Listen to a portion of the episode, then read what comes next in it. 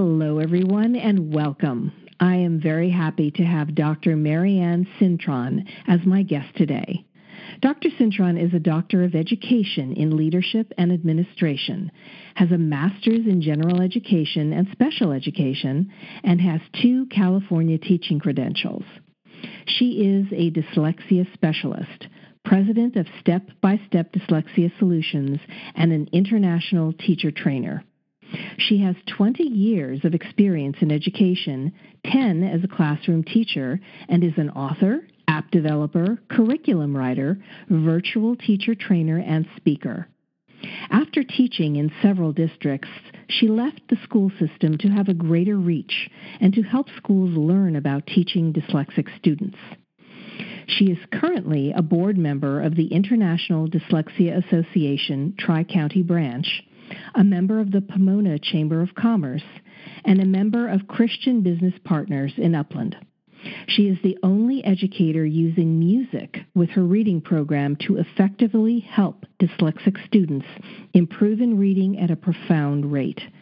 She is passionate to share this information with schools in order to close the achievement gap in reading and stop the school to prison pipeline. Welcome, Marianne, and thank you so much for joining me today to talk about the important service you provide. Hi, Gilda. It's great to be here.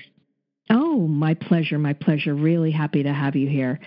Um, to begin with, if you would, please tell us a little bit about yourself and your background. Well, I have been an educator for 21 years, and I am from a um, blended family. I have three adult children, and I started teaching when I would help in my children's kinders and first grade classrooms, which started developing my passion to help this, helping children in general. I've been married for 31 years, and um, I just love all I've learned this past year I mean, unfortunately, we've had COVID, but I've learned a lot about technology, and my education program has been online, and I've just been growing and developing as an educator and reaching an international um, audience. Why are you passionate about helping students with dyslexia, and when did you feel the call to specifically work with this demographic? Okay, that's a great question. When I first went back to school to be a teacher, I didn't think I was going to go into special ed. I was going to uh, just teach young kiddos because my kids were so fun to be around in school. And I felt a tug on my heart for the children who struggled with learning. And I didn't necessarily know I was going to teach dyslexic children until I joined the International Dyslexia Association. Um, from where, where you mentioned, I'm a board member in the Tri County branch here in Southern Cal. But at the same time, when I was learning about dyslexia, I was learning about music and its impact in helping dyslexic children. So I'm someone who's all for let's learn this fast. Let's teach kids in a faster way. And so I found how music was helping children make one dyslexic children make one to three year gains in reading fluency comprehension and or vocabulary in only six weeks and so i thought that was a wonderful call in my life to pursue that and i've been doing that for about 18 years Okay, well, then let's go a little bit more in depth here. Why are your approach and efforts unique in helping dyslexic students?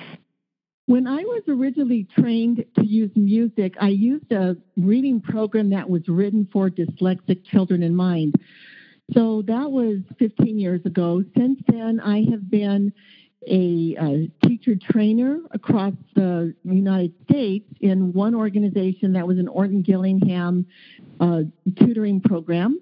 I'm currently in a practicum for Orton, Orton Gillingham to receive certification to train teachers, but I also developed my own reading program with dyslexic children in mind, and I developed a music app. It plays classical music in the left ear and spelling exercises in the right ear. So we use this app three times during the mu- the training of tutoring, and it's just so unique. I mean, kids who usually would run from reading are starting to raise their hands and volunteer to read in class. And um, I have a story of a little kiddo who was going into second grade last year, and he didn't even know his letter names and sounds. So his mom came to me, and I trained a tutor to teach him those kindergarten skills. And so he was able to enter my reading program intended basically for second graders and above.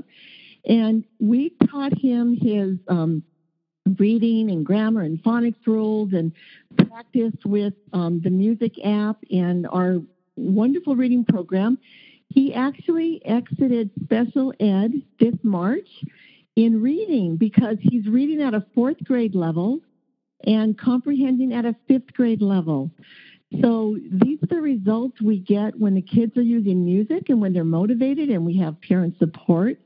And this student worked with us five days a week. We we advocated for him and got the charter school to pay for his intervention five days a week, one hour a day.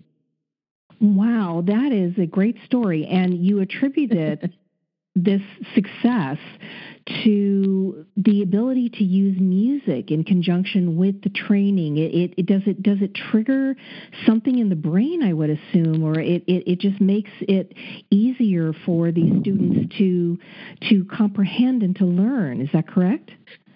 That's right. It, i like to explain it this way. We weren't born with a reading brain like we were to see and hear but we were born with the parts of the brain that can all work together. So, dyslexic children, if you could imagine them reading from the wrong side of the brain. So, the language center is on the left side of the brain, but dyslexic children are reading from the right side of the brain. So, I, I specifically address the right and left angular gyrus and the central part of the brain called the corpus callosum. So, a lot of people are starting to read about these parts of the brain. When a dyslexic person reads, the right side of the brain is going to send over the wrong letters, they're in the wrong order. It'll send over kelp instead of clap, farm instead of from, step instead of stop. So that's one problem when the kids are reading. And then it passes over the central part of the brain called the corpus callosum, which slows down the processing. And auditory processing is huge for kids who are eligible to be in special ed. So when you put music in the left ear, it's going to cross over to the right side of the brain and give the right angular gyrus a job it likes to do listen to music. And then we send the spelling exercises in the right ear, which cross to the left side of the brain. And um, it strengthens that left angular gyrus like Pilates of the brain. So I hope that is clear. well, that that, that really actually does. is fascinating. I, you know, I find that yeah. that fascinating the way it works and the way the brain can learn and relearn. Can you go a little bit more in depth about the implementation of your program? Yes. So we have nine steps in our reading program. And we follow the Orton Gillingham model. So we start with phonogram cards, then we move to sound circles where the kids build sounds without seeing letters. And then we move to using letters. We want to use a lot of manipulatives and colors because we want the kids to be learning with all with their we want them to be seeing and hearing and touching and speaking. So we use a multisensory approach. We specifically have 10 minutes of reading phonics in our program, which enables us to use the music in the left ear only as a child is reading. A lot of reading programs out there don't write that into their curriculum, so they don't really have time to listen to music. So we let the kid listen to music for 10 minutes as they're working, as they're reading with their tutor. And then we have a couple of times where we're practicing phonemic awareness working on beginning, middle, ending sounds, you know, dropping off beginning sounds, substituting sounds. That's called phonological awareness. We do some practice of that. And we also work with the children in a workbook. Some programs don't do workbooks because typically workbooks the children work independently and they and they fill out a page or two of work. But our our workbooks are explicitly teaching the children phonics and grammar rules. So again, the student can listen to music in the left ear as they're working in the workbooks. And then we also teach mini lessons, which are more grammar and phonics rules that I also um, upload a lot of trainings of those mini lessons on my YouTube. But we end our, our tutoring session with a, a seven to 10 minute um, spelling test. And that's when the music is played in the left ear and, and spelling exercises are pre recorded by me and they're played in the right ear. So they, they cross into the brain in a dichotic method of learning where they, the child has two inputs at one time. So it's very critical to use the app. It's a very critical component of my reading program. And the app is called Dunking Dyslexia. Now, I understand that all of this work that you're doing, your organization is actually a nonprofit. What is your greatest need now as a nonprofit organization? So we, I write grants to help pay for some of the funding for teachers or parents who want to get trained, and the grants, the grant funders want to see community involvement. So I need the community to help out with sponsoring a teacher or sponsoring a, a tutor to be trained, because those those trained tutors will impact thousands of lives over their tenure and I, you, they can find opportunities to donate on the website. We also have the general expenses uh, on the website just to keep the nonprofit up and running, which currently I'm funding by myself as I tutor online and I also uh, am training teachers that are paying for the training. And also, I do some advocating and assessing of students. So I'm really funding the nonprofit myself right now. I did receive a grant from a local community to train three teachers, which will um, impact nine uh, students. So we are in the process of tutoring them right now. Well, it sounds like a very, very worthwhile cause, Marianne, and certainly very important work that you're doing. So then tell me, how can people reach you if they have questions or if they want to know more? Okay, Gilda, I would love people to come to my website. It's uh, dyslexia-solutions.com. It's D-Y-S-L-E-X-I-A hyphen solutions.com. And I'd like to give them a free gift if they would also like to text me at SBSDS,